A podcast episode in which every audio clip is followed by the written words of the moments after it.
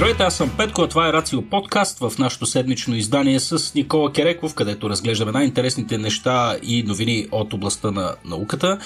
Днес фокус малко повече върху коронавируса. Мисля, че е време да се върнем малко към основната тема, която тормози нашето злободневие и ежедневие.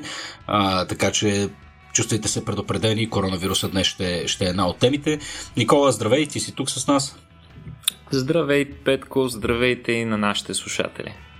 Никола, ти, а, така съм, аз съм човек, който малко обича да, да борави по някой път с крайностите, може би малко е свойство на моя си собствен менталитет и темперамент. А, ти си човек, който много така бързо има склонността да ми показва всъщност нюансите в различните позиции, нещо за което съм ти благодарен. А, въпреки това, аз не знам доколко ще успея да променя склонността си да виждам нещата като, като, черно, като черно, черно и бели, нали, в две диаметрални противоположности.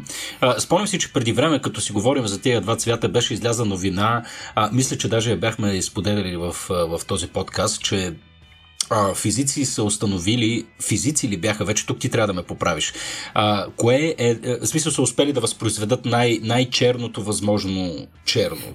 А, да. Така ли беше ли правилно ли го формулирам изобщо това? Ами да, да, абсолютно правилно го формулираш. Какво става дума, става дума за така нареченото Vanta Black, а, което е, мисля, че е изобретение все пак на, на, на колаборация между инженери и физици.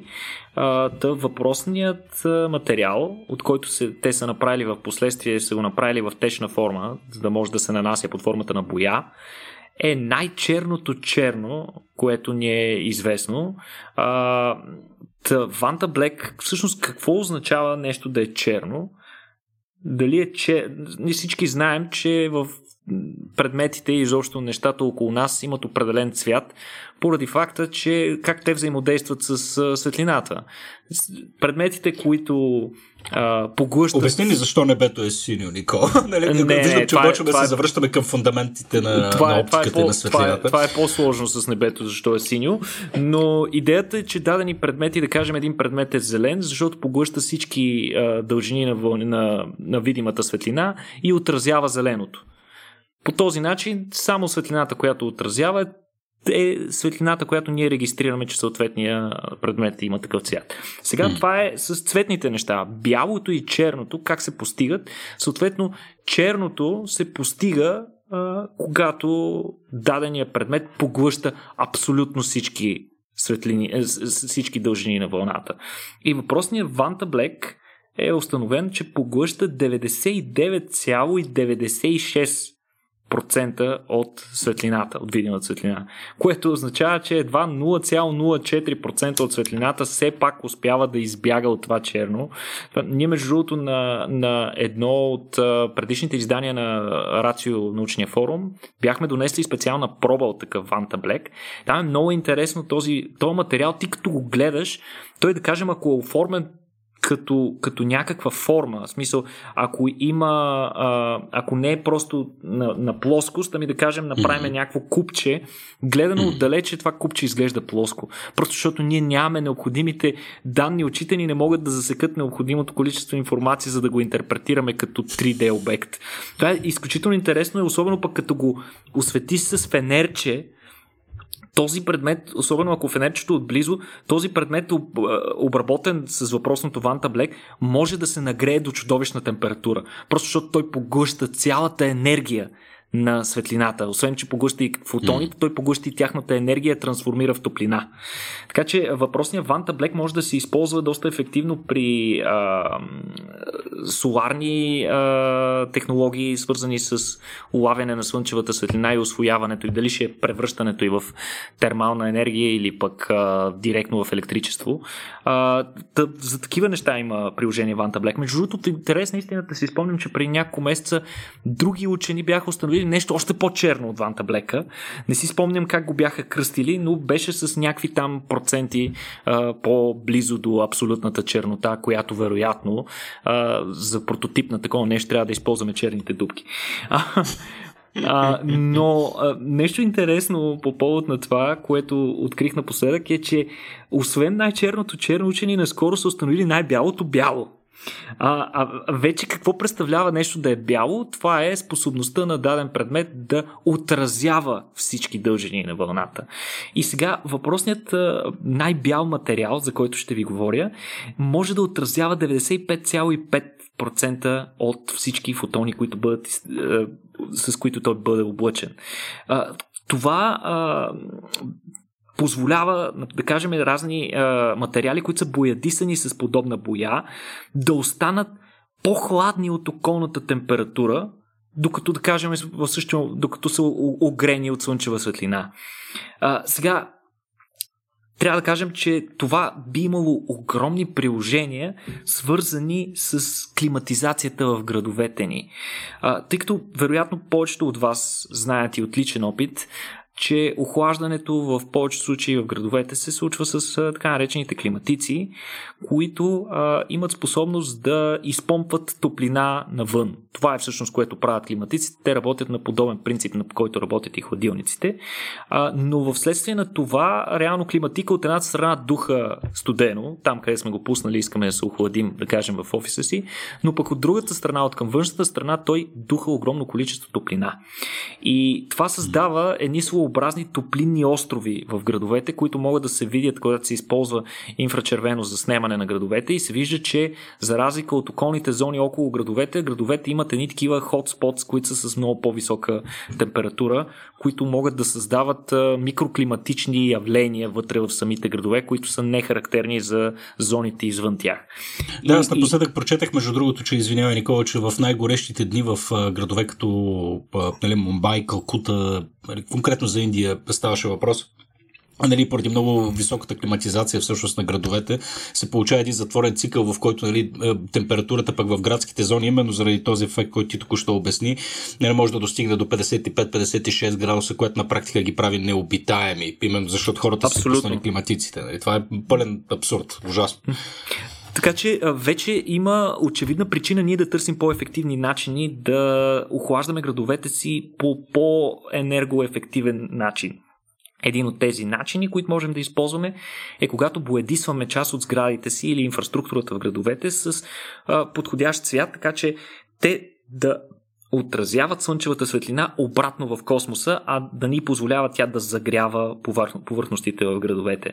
И, и, и, съответно, тук логично може да се замислите, да кажем всички, които сте ходили в Гърция, сте обръщали внимание или в други а, горещи страни, сте обръщали внимание, че там повечето къщи изобщо всичко е обоядисано в изкрящо бяло до толкова бяло, че когато времето е много слънчево, буквално човек трябва да носи очила, защото целият град отразява светлината от слънцето и буквално искри. Всъщност ние за този, за този ефект ние знаем от отдавна, но сегашните топлоотблъскващи бои, които се използват, сегашните такива бели бои, отблъскват едва 80 до 90% от фотоните, които падат върху тях. Но въпросната боя е, би предизвикала истинска технологична революция. Тя се състои от смес от частици на калциев карбонат с точно определени размери, включително някои от тях са с наноразмери, които позволяват буквално въпросния материал да отразява всички дължини на вълната достатъчно ефективно. И тестовете, които учените са направили, са показали, че повърхностни боядисани по този начин имат температура с 10 градуса по-ниска от околната, а, през нощта и до 1,7 градуса по-ниска от околната през деня, което до сега не е постигано с, с, въпрос с подобен материал. Така че. А, е, очаквайте... Цялостният ефект е от около 2 градуса, така ли? От това ами дали сградата да. е бодисана в бяло или в някакъв друг цвят. Или, или в нюансите на бялото, за които току-що спомена. Това не точно, точно така. Нещо като 2 градуса, но си го представи без да инвестираш абсолютно никаква енергия. Ти не, mm-hmm. просто, че, не просто, че вътрешността на сградата ти не се загрява, напротив, тя се охлажда.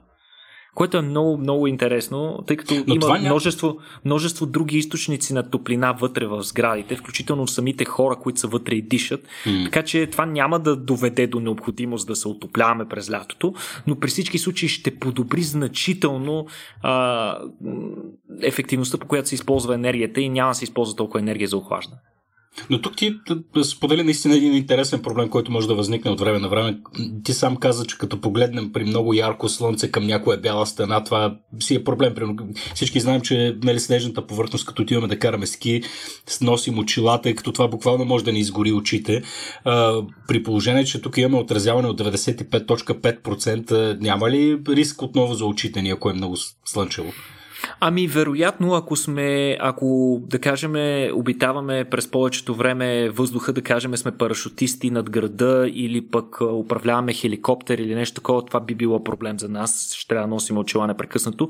В противен случай за нормалните хора на Земята това не би трябвало да е проблем, тъй като в градовете повечето сградите са високи и всъщност повърхностите, които трябва да бъдат подложени на въпросната а, топлозащитна боя, ще бъдат горните части на сградите. Там, където слънцето грее най-много, там, където то загрява най-много една сграда. А, останалите места не мисля, че ще бъде проблем. А, в смисъл, между другото, ти трябва да погледнеш някоя снимка на, на Каса Бланка, например, или на, на, на някой от... А, не си спомням, имаше още една държава, която също беше характерна с това, че всички сгради са бели. Хората там, нали, не са окюравляли, така че не би трябвало да е някакъв съществен, съществен проблем. Пък и най-малкото, по време на най-горещата част на деня, така или иначе хората излизат навън с очила. Ясно. Добре, ми нека да си поговорим за един съществен проблем, Никола, и да адресираме отново а, слона в стъкларския магазин ли е, ли е правилният ефемизъм, който трябва да... Не, не слона в... Е, какъв, какъв беше ефемизъм на английски, че изключих а, в момента? Без значение. Смисъл, проблема, който а, всички някак си живеем, но някак си и свикнахме да не говориме за него, просто или защото вече ни е дотегнало, или просто защото вече не знаем какво, какво, какво имаме да... Какво, какво, какво можем да кажем и какво трябва да кажем. А именно това е темата за коронавируса. Виждаме сега, че нещата се връщат в старото си русло от началото на епидемията, като всъщност нещата са драстично по-зле на места. Имаме отново сериозен скок в, в заразяванията. Държавите отново, макар и да имахме достатъчно време по някакъв начин да се, да се научим на това как да, как да контролираме тази епидемия, всъщност се оказа, че далеч не сме, не сме подготвени. А сега се оказва, че вируса, като всяко, като всяко друго така, органично същество, е и склонно на промяна и, и, на, и на адаптация към, към нещата, които хвърлят срещу него. А, тъ, като, нека да отворим генералната тема за коронавируса днес в днешния епизод, като започнем с последните новини относно способността на коронавируса да мутира. Искаш ли да ни разкажеш? Ами да, всъщност това не е някаква нова а, способност. То беше ясно още от самото начало. А, като всеки друг вирус, а, коронавируса също е доста а, мутагенен, тъй да се каже, доста често мутира, натрупват се множество мутации. Една от основните причини за това е, че в процеса на намножаване на своята генетична информация, вируса използва механизми, които не са толкова точни, не са толкова добри в копирането на информацията, колкото са, да кажем, механизмите в нашата, нашата собствена еукариотна клетка. Тъй да се каже, вируса залага повече на количество, отколкото на качество. А, така че в, в вирусите с течение на времето се натрупват множество мутации, което пък им дава възможност да се адаптират, да опитват нови начини, по които да, взаимодействат с гостоприемника си, да стават по-мутаген, да стават по-вирогенни, т.е. по-заразни или по-малко заразни, по-смъртоносни или по-малко смъртоносни, според зависи от различни фактори. А, но какво всъщност се случва с конкретния коронавирус, тъй като трябва да си го кажем директно, различните вируси имат различно ниво на мутации. Някои мутират повече, други мутират по-малко. За коронавирусите по принцип беше известно, че не, са, не се променят много съществено, доста по-малко от някои други известни нам вируси. А, конкретно коронавируса, а, новия коронавирус, а, първия геном беше изолиран от а, китайците в, а, при появата му в провинция Лухан. Въпросният първи коронен геном се нарича Лухан 1 и беше изолиран в началото на януари, което беше изключително голямо постижение за науката в толкова кратък период, в рамките на няколко седмици, след изобщо установяването, че това заболяване се причинява от нов вирус. Ние вече имахме а, неговия геном, така познавахме до някаква степен врага. А, сега, от тогава до днес са генерирани над 100 000 генома. Разчетените са над 100 000 генома от над 100 държави, където вирусът е бил секвениран, съответно местните щамове, които циркулират там. Именно поради тази причина, за да се установи каква, до каква степен има динамика в неговата генетична последователност, за да сме информирани ние до каква степен вируса се променя и с каква скорост. Сега, между два пациента въпросният коронавирус средно натрупва около 10 нуклеотида разлика, което означава, че общо около 30 хиляди такива а, разлики в, а, в а, генетичната последователност на вируса са били натрупани. И, но в крайна сметка всички известни вируси, всички тези 100 000 генома, които ви казах, определено идват от един единствен клон, т.е. нямаме работа с няколко вируса, той идва от един единствен и в крайна сметка се установява, че той не мутира чак толкова много, а, колкото би се очаквало, даже доста по-малко.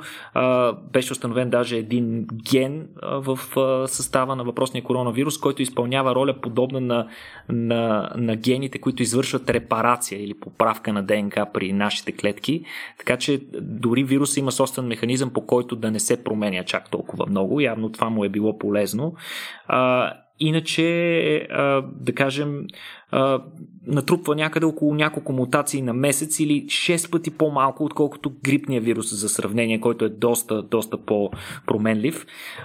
Учените са изследвали различни конкретни мутации. Една единична мутация те са установили, тя се намира там на 614 място, това на никой нищо няма да говори, но една конкретна мутация на вируса е довела до създаване на един доста по-инфекциозен штам, поне що се отнася до тестове в клетъчни култури, но въпросният штам, който между другото в момента е преобладаващ на, на повечето места по света, а, по-продължителни изследвания с множество хора не са установили тази мутация да е довела до по-сериозна смъртност, да кажем, и по-сериозно протичане на заболяването, но просто вирусът е станал малко по-заразен. Сега, а, заедно с още 4 заедно с още три мутации, тази е най-често срещаната. Не е ясно точно какво предимство дават въпросните мутации, но добрата новина е, че вируса не се променя значително. Тоест всички опити а, а, ние да противодействаме чрез направата на вакцини, адресирани към конкретни повърхностни молекули а, по повърхността на вируса, а, би трябвало да не са компрометирани от факта, че вируса се променя. Тоест, mm. той се променя, но не се променя чак толкова много. А... Като имунолог, мога ли да ти задам един въпрос, който е много да, теоретичен? Да, да, като говорим за щамове, всъщност кое определя а, разликата от един щам на друг? В смисъл, какъв е, какъв е механизма по който ги разделяме? Това са тези натрупани промени в нуклеотидите или за които говорим? Всяка мутация ли води до нов щам? Или за какво говорим тук? Ами това е по-скоро, а, трябва да кажем, че е някаква, някакво как да го кажем, като, като термин между чисто, чове, чисто човешки за пред нас хората са важни тези щамове. Смисъл, за да, за да разграничиме два вируса в два отделни щама, те трябва да имат нещо, което фундаментално да ги различава, нали, не чак толкова мащабно, но да е някакъв дискретен елемент, който ние да можем да кажем този щам прави това, другия щам не прави това. Иначе, по същество, ако гледаме от чисто генетична гледна точка, отделните вируси с леки промени в а, генетичния материал би трябвало да са различни щамове, но най-често тези промени са изключително несъществени. Някои от тях даже не водят и до промяна в последователността на протеините, които се генерират от тези вируси. Така че разликите не са, не са чак толкова големи. Но в момента, в който даден вирус, да кажем, развие способност даден щам на вируса развие способност, която да кажем родителския щам не е имал. Това е определено времето, в което ние трябва да разпределиме този а, щам, да, да го разпределиме въпросния вирус в свой собствен щам и да го разглеждаме индивидуално, защото това е създава условия за микроеволюция, т.е. вече добивайки нова характеристика дадения вирус, той може да поеме по друг път.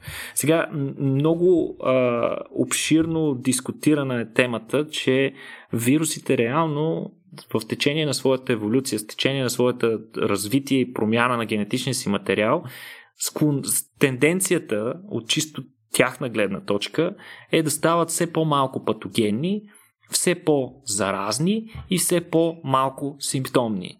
Идеята каква е? Те да могат в един момент да се а, размножават безнаказано в гостоприемника си, защото вируса по същество той няма, а, няма мотив да унищожи и избие изцяло гостоприемника си, защото това би бил края и на него.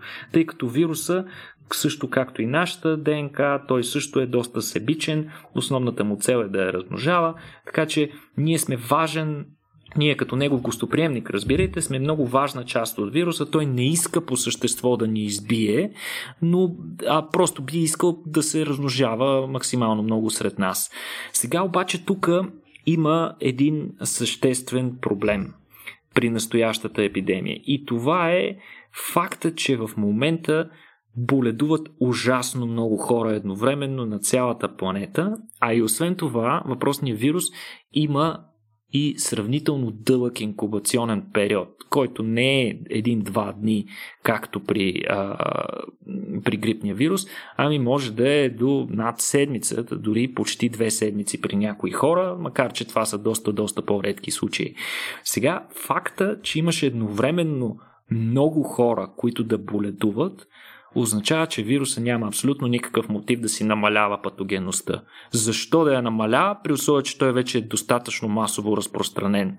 Така че това е ситуация. Ситуацията на масово разпространение на вирус, ситуацията на пандемия е изключително опасна, защото а, въпросните микроеволюционни фактори в вирусите не водят до намаляването на тяхната а, патогенност. Защо да го прави вируса?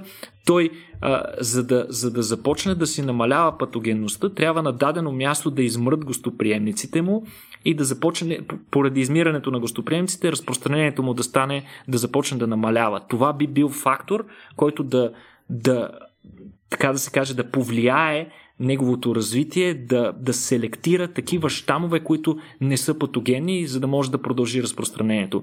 Такава ситуация няма. Хора има бол, а, всички mm. са подвластни на вируса, всъщност няма предварителен имунитет, тъй като това е чисто нов вирус. Някои хора, вероятно, карали някои други коронавирусни инфекции, може би имат някаква лимитирана възможност да отговарят, но а, всички данни налични в момента показват, че большинството от населението на планетата е подвластно на вируса, така че вируса в момента е на едно абсолютно и същинско парти. А факта, че ние не му помагаме а, не му пречим, така да се каже съществено, а, въвеждайки по-ефективни методи за контрол на пандемията, за него е голям плюс. Добре, тук ще си позволя малко да изляза от предварително написания сценарий или предварително написаните новини, които, които следва да проследим. И ми се ще малко да поспекулираме, тъй като напоследък много започнах да... Нали, мои познати лекари казват, че това всъщност се, се наблюдава, нали, като естествено тук трябва много внимателно да говорим за това нещо. Нали, следващото нещо, което ще кажем, няма да е по никакъв начин факт или да е научно доказано. Нали, това са чисто, чисто анекдоти, които аз лично съм чувал. Да. Но а, с един познат лекар разговарях наскоро, който така ми сподели нещо много интересно, че все повече се наблюдава много силно генетична обословеност относно това как се изкарва въпросния COVID-19.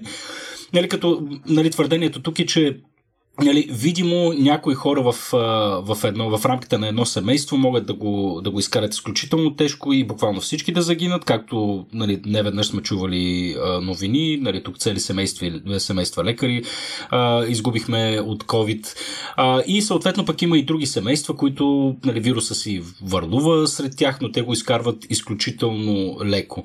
Та тук вече спекулацията е, че наистина има някои генетични фактори, които съответно водят до това човек да е, да е изключително рисков а, или съответно да го изкарва изключително леко. И сега тук въпрос е доколко според теб имаме подобни вече научни данни а, излезли.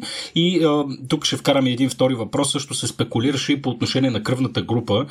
А, говореше се за неща от типа на, че 0 минус го изкарвали супер лесно, а пък ако имаш А, Б, съответно а, си подложен на доста голям риск. Та, щом съм, аз съм ги чул тия неща, вероятно нали, те са в публичното пространство и не знам дали ти си готов по някакъв начин да ги адресираш тия две неща. Ами, е, е, такива изследвания се правят непрекъснато в момента. Опитват се хората всячески да, специалистите учени се опитват да намерят така наречените генетични асоциации за това точно кои генетични фактори обославят тежкото протичане на заболяването. Сега трябва да кажем, че Генетичните фактори със сигурност ги има, няма как да ги няма. Хората сме различни генетично и съответно сме различни подвластни на всякакъв вид а, заболявания, не само на, на вирусни, бактериални и така нататък.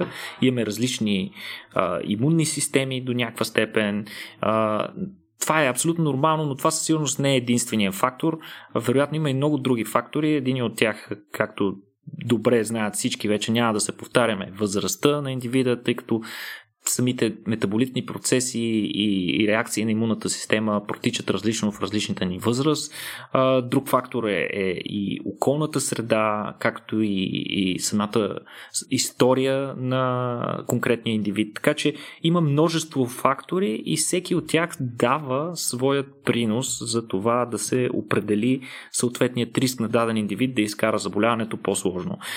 Тъй като наскоро се установи, че наскоро, наскоро вече минаха 2-3 месеца от тогава, вече се доказа категорично, че така наречените микротромби имат значение за заболяването и то доста, особено за тежкото засягане на различни органи, така наречените полиорганни ефекти от страна на коронавируса. Така че доста от гените, отговорни за кръвосъсирване, бяха солидно изследвани и, и обстойно разгледани.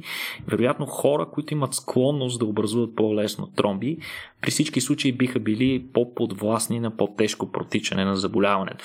Други, друга група гени, които а, също може да, но пак с известна несигурност, нали, може да доведат до по-тежко изкарване на, на заболяването, са да кажем гени, а, които предразполагат хора към автоимунни реакции, т.е. правят имунната им система доста по-силно реактивна и, и, и, и доста, по, доста по-агресивна. Съответно, хора, които имат хронични автоимунни заболявания, съответно би трябвало автоматично да се впишат в рисковите категория.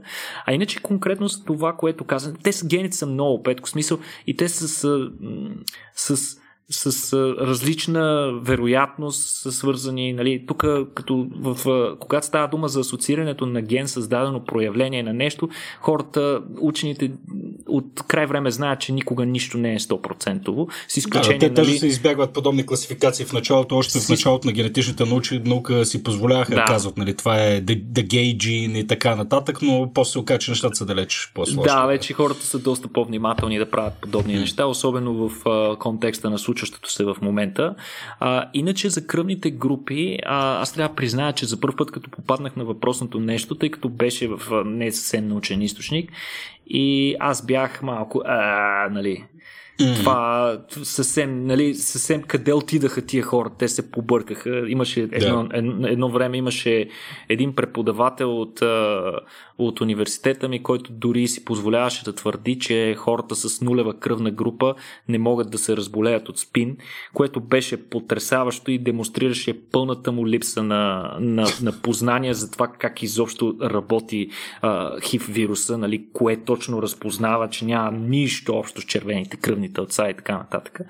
А, но и това цялото нещо доста ми напомни на това и тъй като знам, а, знаем, че ACE2 рецептора, който е основният рецептор, за който се свързва коронавируса, той не се експресира върху еритроцити. Нали? Какво общо би имало това? И аз бях по същия начин изключителен противник на теорията, но в последствие се запознах и с научната литература по темата и с а, изумение осъзнах, че има огромни дупки в собствените ми познания за това как работи а, механизма, за, на механизма на кръвосирване. И... Много интересно, между другото, че си се изумил от това, че имаш дупки да познание в нещо такова. Ами, Аз ами бих не... се изумил, да.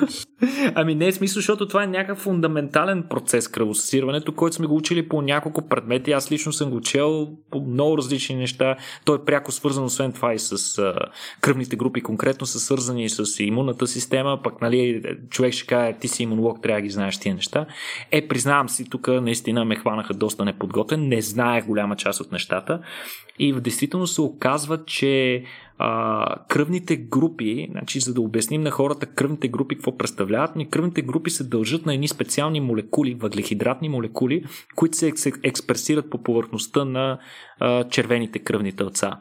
И съответно при хората, които са кръвна група А, тези молекули изглеждат по един начин, тези, които са от кръвна група Б, изглеждат по друг начин, а тези, които са от кръвна група АБ, имат съответно и двата вида от тези молекули. А тези пък, които са от кръвна група нулева, нямат нито едни от тях.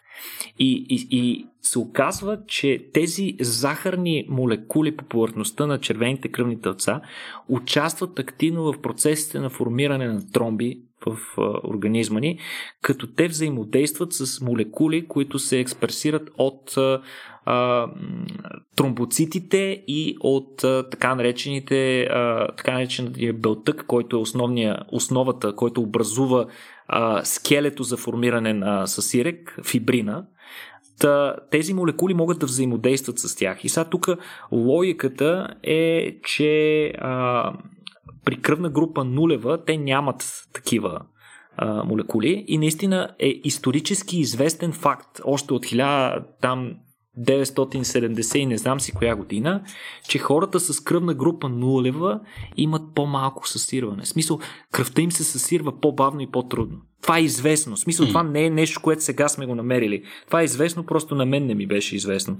И и, и, и, и беше, беше много любопитно и то точно това е, че а, всъщност коронавируса а, типичната, типичната възпалителна реакция в следствие на заразяване с коронавирус е характерна с това, че води до отделяне на медиатори, които задействат тази каскада на кръвосъсирването в крайните дялове на белия дроб, където се извършва обмена на кислород с околната среда. Мястото, където кръвта ни се обогатява с кислород, там е, се образуват едни такива, една много финна мрежа от капиляри, които обгръщат едни въздушни мехурчета, които се наричат алвеоли, за да може да има максимална а, площ на обмен, на газообмен. И всъщност на тези места заради възпалението в дробовете се образуват микротромби. Представете си едни малки миниатюрни съсиречета, които това, което правят е, че просто сякаш желират кръвта. Тя вече там не се движи с подходяща скорост, което значително намалява газообмена и това е вероятно една от причините, поради които а, интубацията и включването на машинно дишане не винаги са достатъчно ефективни и успешни при хора с тежко протичане, просто защото при тях дроба им, самия газообмен не е причината, че не влиза достатъчно въздух, ами причината е, че не може да влезе достатъчно въздух от алвеолите в, в, в кръвта. кръвта. И, и, всъщност, това, да? и всъщност хората, които имат тези а, захарни молекули по повърхността на, на еритроцитите си, според учените са по-застрашени от, тъй като при тях самото, самата каскада на, на кръвосирането протича по-бързо и по-лесно, са доста по-застрашени от възникване на подобни микро, микросъсиреци. И обаче тук аз има нещо, което и до момента не ми е много ясно и, и според мен е много, много погрешно се интерпретира това и това е факта, че в медийното пространство избухна нали, новината, че хората с кръвна група А са най-застрашени. Ами аз изобщо не съм съгласен с това. Според мен всички хора, които не са кръвна група нулева, са доста застрашени. И всъщност дори хората, които са АБ кръвна група, която между другото е доста рядка в, а, доста рядка в България, но всъщност мисля, че е, мисля, че е доста по-често срещана в други общности. А, та, всъщност всички тези хора също имат захарни молекули по повърхността на, на, на червените кръвни и би трябвало да са с доста сходен риск. Причината за това беше факта, че когато се са се търсили такива гени за асоциация с а, тежкото протичане. А, това, което те първо са открили е, че светнало име там, те се използват специални алгоритми, светнало име, че гена, който кодира въпросните, въпросния ензим, който участва в производството на тези захарни молекули, е, се асоциира нали, с това и те веднага са заключили, олеле, край, това е. Но според мен а, истината е по-скоро, че не тези с кръвна група А, са по-застрашени, а по-скоро, че тези с кръвна група нулева са по-малко. Са по-малко застрашени. Добре, значи не да. мога да твърдим едното със сигурност, но, но другото можем да. Окей, добре. Това, в това има логика и за да, го, за да го самаризираме, значи все пак има логика в кръвната група. А, има също така и истина в твърдението, че определени генетични нали, фактори допринасят за това дали се изкарва тежко или не тежко. Е, Проблема е, че не можем е, да ги установим кои обаче, са те. Нали, конкретно, нали, конкретно с генетичните фактори, аз не знам тази информация какво ни помага, защото ние не можем да го променим това. Точно това ще да кажа, да, че е, нали, във всеки случай може да се направи, в случай, че знаем кои са маркерите, които посредстват нали, това нещо да се случи, доколкото знам, на нас не е известно кои са всичките тези, тези генетични маркери, които го определят. Нали, че може да се не е прави... известно, да. И, да, и другото, но, което не е известно е всеки от тях с какъв процент, с каква така, тежест. Да, да подпомага. Което да. пък прави невъзможно вече по някакъв начин проактивно да се, да се тестват хора, си секвенират там геномите и съответно то, то се определи кой е под по-голям По-скоро риск, водещото, водещото тук специално за, за, здравните, за здравните власти беше при евентуалната направа на вакцина, тъй като тя няма да бъде в необходимите наличности за да се вакцинират всички хора, а кой да има приоритет да получи тази вакцина. Тоест каква, каква предразположеност ти трябва, за да кажат този човек трябва да получи, защото е в дадена рискова група. И въпреки всичко, според мен, водещото трябва продължава да бъдат а, а, възрастта и придружаващите състояния, отколкото да се гледат някакви генетични фактори, да се правят скъпи генетични тестове, за да докажеш, че заслужаваш вакцина. Като говорим за, за, възраст, за възрастта и за други рискови фактори, сега може би най-известният пациент през последните няколко дни или седмици е нали, Доналд Тръмп, съответно, който е фрашкан с всякакви рискови фактори. Но, и Бойко буквално... Борисов от вчера. И Бойко, и Бойко Борисов вчера, сега може да приемем, че Бойко Борисов е в малко по-добра форма и вероятно, бе не знам, за диетата не мога, не, не смея да спекулирам, нали, но във всеки случай Тръмп беше а, рисков пациент пар екселанс, нали, по всичко, съдейки по всичко. Нали, сега факта, че го измъкнаха след 3 дни, може би се дължи на експерименталните лекарства, които, доколкото разбрах, струват 50 000 долара на доза, може да се дължи на ред неща, но едно от нещата, които със сигурност го държеше а, така много активен, нали, поне така се говореше в, в, в, в медиите, е, че нали, човека си е бил активно надрусан с кортикостероиди. А, и тук въпросът ми е, нали, може би звучи малко конкретен, но както винаги ти съответно ще го екстраполираш и вероятно ще го превърнеш в една по-генерална тема. Но въпросът ми е защо кортикостероидите работят наистина толкова добре. Тъй като аз си спомням, примерно аз съм изкарвал тежки ангини, при които като ми вкарат кортикостероиди и просто нали, се чувстваш като съвсем нов, нов човек. И и съответно кортикостероидите са части от стандартното лечение вече за COVID. Ами, а, всъщност това не е нещо ново, а, което mm-hmm. виждаме за първ път при тази коронавирусна инфекция. Факта, че в а, много от случаите а, е, тежестта на дадено заболяване се определя не толкова от дейността на самия патоген, колкото на изключително агресивната реакция на собствената ни имунна система, която е възможно да в един момент вместо да ни помага да почне да прави пакости. Всъщност повечето ефекти, неприятни ефекти при настинки, изобщо при респираторни заболявания, тези с които сме свикнали, нали, вдигането на температура, главоболие, възпаление на гърлото, болки в гърлото, неспособност нали, да, да, да дишаме, възпалението, което води до а, така, оголемяване на тъканите на гърлото и почва, почва да ни свири, нали, като дишаме. Всички тези ефекти, които изборих, всички тези неприятни ефекти, почти на 100% се дължат на, на действието на имунната система. Не е директно на вируса, не е директно на дадена бактерия, ако става дума за ангина или за нещо друго. Изцяло това е работа на имунната ни система. Сега трябва да признаем, че имунната ни система е плотна многомилионна еволюция и вероятно има причина тя да реагира по този начин, но понякога някои а, патогени се възползват от а, нейната свръхагресивност и понякога те я манипулират по такъв начин, че отговорът да, вместо да води до унищожаването им, а, напротив, води до удължаване на, на периода, в който даден индивид е инфектиран а, и подпомагане на разпространението на вируса. Сега, това трябва да признаем, че го правят малци на вируси. Ние всеки ден или, или патогени като цяло. Ние всеки ден се срещаме с милиони различни потенциални патогени. Имунната ни система ги отблъсква без никакви трудности, но някои от тях все пак са си намерили някакви трикове. Сега, конкретно обаче, при коронавируса има нещо много по-специфично, което а, между другото, аз прочетах много интересна статия а, буквално днес. Беше ми, беше ми много любопитно да, да разбера повече по темата. А това, което предполагат учени, че, че се случва, е, че под въздействие на коронавирусната инфекция имунната система бива стимулирана да атакува собствените ни тела. Сега това вече е малко по-различно. Тук не става дума на, за ефекти от възпаление, на странични ефекти от прекомерно силно възпаление. Напротив, тук вече става дума за целенасочена атака от страна на имунната ни система по собствените ни клетки, тъкани и органи. Това е, представете си го, както, например, безконтрол, когато липсва контрол върху дадена войска, кажем, главнокомандащия не може да, да ги удържи и в а, устрема си те да кажем фащат и опустошават един град, който е трябвало просто да, да бъдат в гарнизон в него.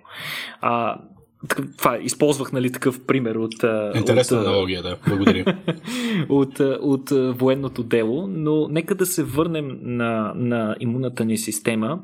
А, всъщност, оказва се, тъй като антителата са винаги са в съзнанието на средностатистическия човек са свързани с нещо положително. Човек като чуе антитела и е такъв, аха, нали, имунната система работи, тя ще ме отърве от а, дадена мъка. Само, че нещо, което трябва да знаем всички е, че не всички антитела са полезни.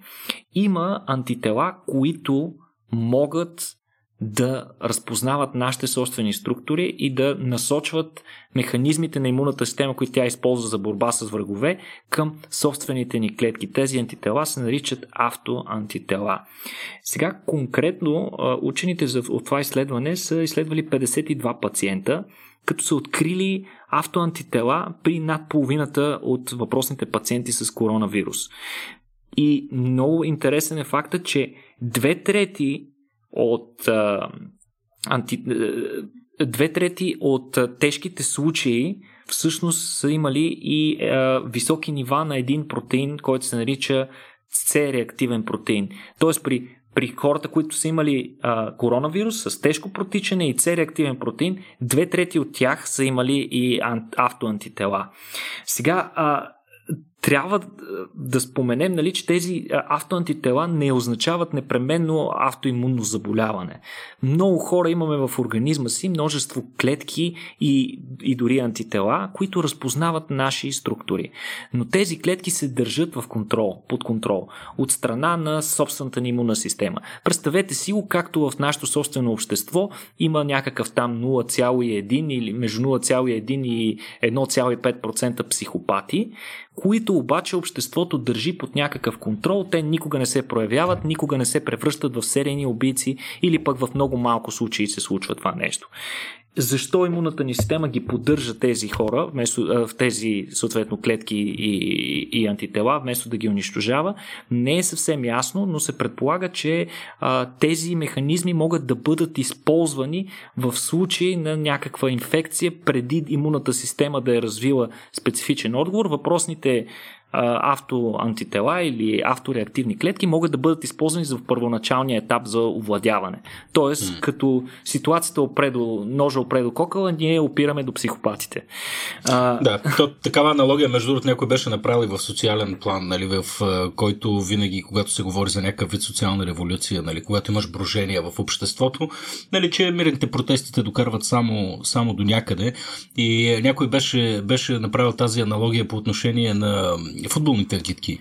Нали, беше казал, нали, това не е нещо, което би следвало да се толерира в нормалното общество. Нали, подобни форми на групово поведение, нали, на, на бандитизъм, нали, които виждаме стандартно нали, като проява от тези ам, от, нали, от футболните агитки конкретно, но пък такъв тип хора и такъв тип групи се оказват изключително полезни в момента, в който, както ти каза, ножа опре до кокола. Нали, в момента, в който нали, имаш един като Лукашенко там или нещо, нещо това, който почва да репресира собствения си народ, тогава викаш бабаитите и психопатите психопатите от нас. Mm-hmm. Единствените, които могат смело да се изправят срещу, срещу другите и така.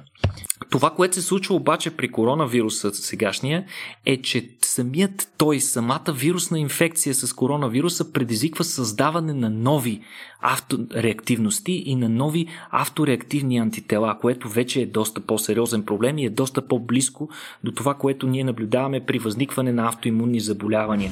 И... Това си е друго вече.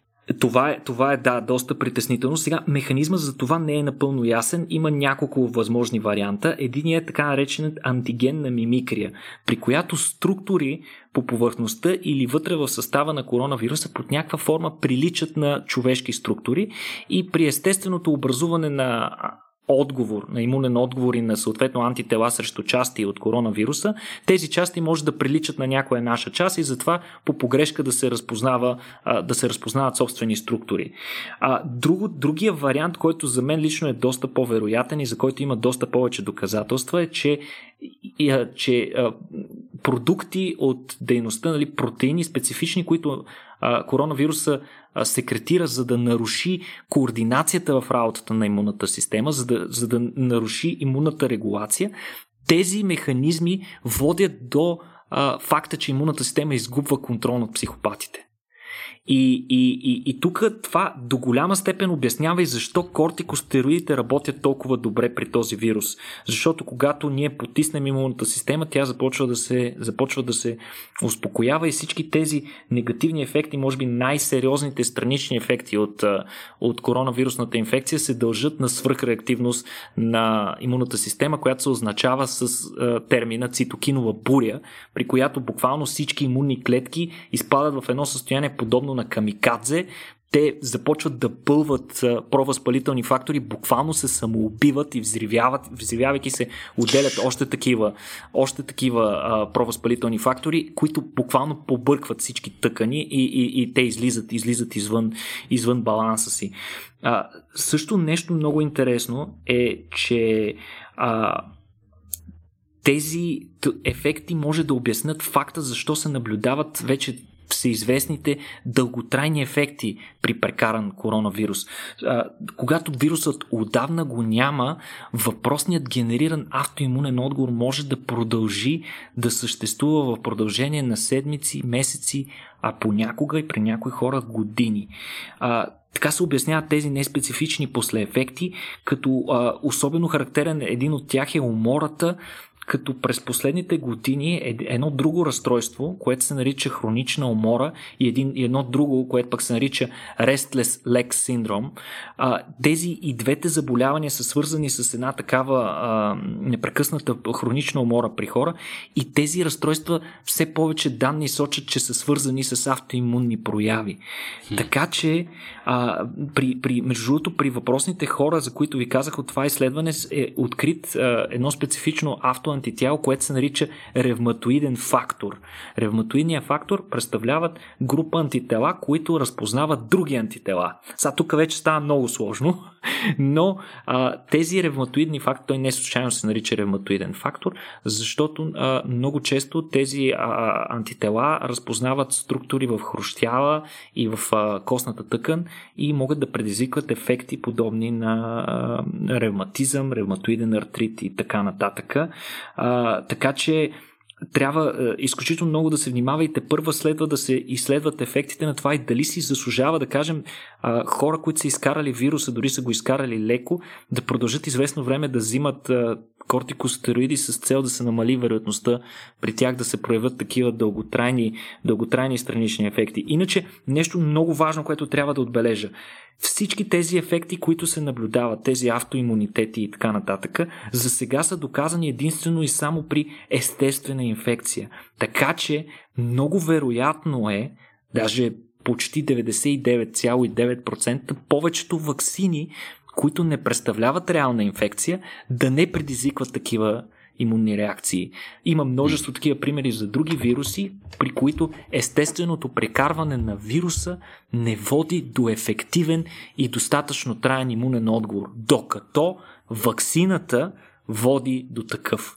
Така че тук искам и специално да адресирам хората, които са привърженици на мнението, че просто всички трябва да се оставим, да спрем с всякакви контролни мерки и да се оставим просто а, всичките, большинството хора да го изкарат и по този начин вируса да затихне, че е много вероятно тази стратегия да не проработи точно поради тази причина, защото този вирус е много коварен, научил се е как да манипулира имунната ни система, той я разстройва в течението на възникване на имунния отговор срещу себе си, обръща я срещу собствените ни структури, с което прави отговора срещу самия себе си много слаб и нетраен и неефективен. Mm-hmm. Така че имунитета, осигурен от естественото прекарване на заболяването, вероятно няма да е достатъчно добър. Така че от вакцина при всички случаи ще имаме нужда. Hmm. И всички я чакаме с нетърпение, но докато това нещо стане реалност, какво би препоръчал Никола или нямаме нещо, нямаме нещо чисто ново, което можем да споделим като допълнителна мярка, освен да си седим вкъщи, да си носим маските, си мием ръцете и прочее? Да, просто трябва да бъдем, трябва да бъдем разумни, а, да преценяваме нещата адекватно, никога да не се виждаме а, с болни хора, никога, когато усетим някакви симптоми в себе си, не трябва да ги неглижираме, да кажем, е, какво толкова, нали, ще ми мине, е, настинка. Може да е настинка, наистина, в момента е такъв сезон, започнаха да се появяват настинки, но от тях не се дължат и на вируси, някои от тях се дължат на бактерии. А, предполагам, че ще започне да се появява и сезонния грип, макар че не е много ясно до каква степен. Наистина може и да не е коронавирус. Може и да имате отрицателен PCR да сте си направили. Просто бъдете а, по-предпазливи, отколкото сте по принцип. Приемете, че сме в едни малко по-форс-мажорни обстоятелства. Нищо не ви коства за времето, докато се възстановите да ограничите а, контактите си. Всъщност аз лично смятам, че това нещо по принцип трябва да се случва, но сега повече от всякога. В смисъл, в момент, в който вие се почувствате недостатъчно добре, дори на най-ранните етапи, които чувствате някакво незначително а, неразположение, не подценявайте тези симптоми. Не вървете да се виждате с а, а, възрастните си родители, баби, дядовци и така нататък. Не дейте да разпространявате, а, да ставате потенциален разпространител на инфекцията, ходейки на театър, опера и така нататък, въпреки взетите мерки. Просто нека, нека бъдем разумни. Ако большинството от хората сме разумни, а, вероятно а, инфекцията ще, ще започне да се, да се ограничава. Да. Е, не знам, аз мисля, мисля Никола, че тук се получава малко ефектът preaching to the choir, както се казва на английски. Сигурен съм, че нашата аудитория е, като цяло следва всички тези, тези, тези заръки. Вие сте хора разумни, които видимо се интересуват е, и от наука, и от познание, и от всякакъв друг вид интелектуални теми. Въпреки това, ние ще продължаваме да напомняме Какво, Никола, нали така?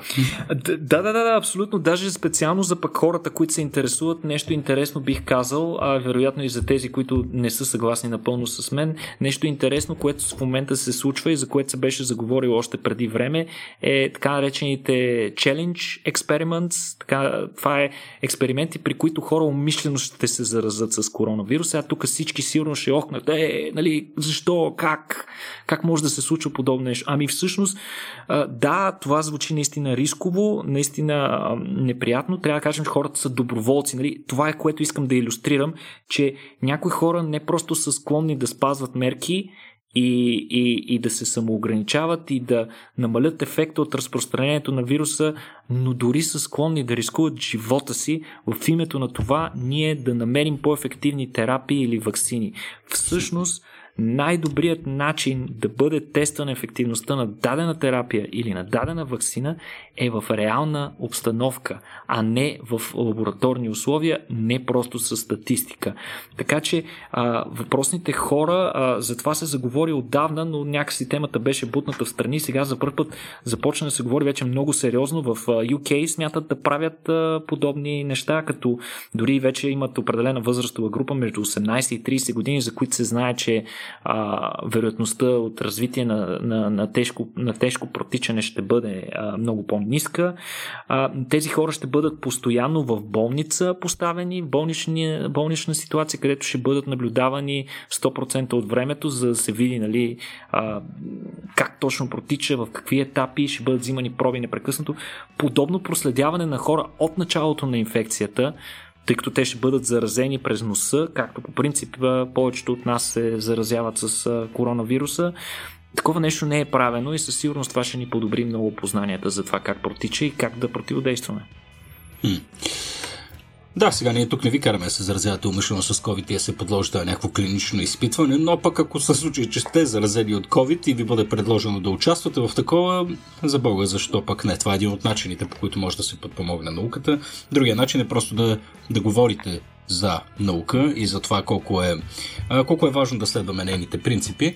Тук ние в Рацио се опитваме да направим именно, именно това, чрез различни така, събития, подкасти и всичко останало. Разбира се, това би било невъзможно без вашата подкрепа, без невероятната работа, която Никола върши всеки дневно, за да може Рацио да продължи да съществува. Но, ако вие искате да сте част от този процес и да помогнете на Никола, да помогне на нас, за да може Рацио да продължи. И вие може да го направите на сайта patreon.com, наклона на черта RACIO.BG и да станете наши поддръжници. А, това със сигурност ще ни помогне изключително много. Никола, искам да ти благодаря още веднъж за един фантастичен епизод. Предлагам следващия път да си направим още един кратък апдейт за короната, тъй като не сме говорили доста време, от доста време за нея, със сигурност темата продължава да се развива и да е интересна. Ще се подготвиш ли за следващия път? Да, разбира се, аз така или иначе си чета, ще ми бъде много любопитно да споделя. Така или иначе си чета. Чудесен си. Благодаря ти много, Никола. Благодаря и на вас, нашите слушатели и до следващия път. Чао.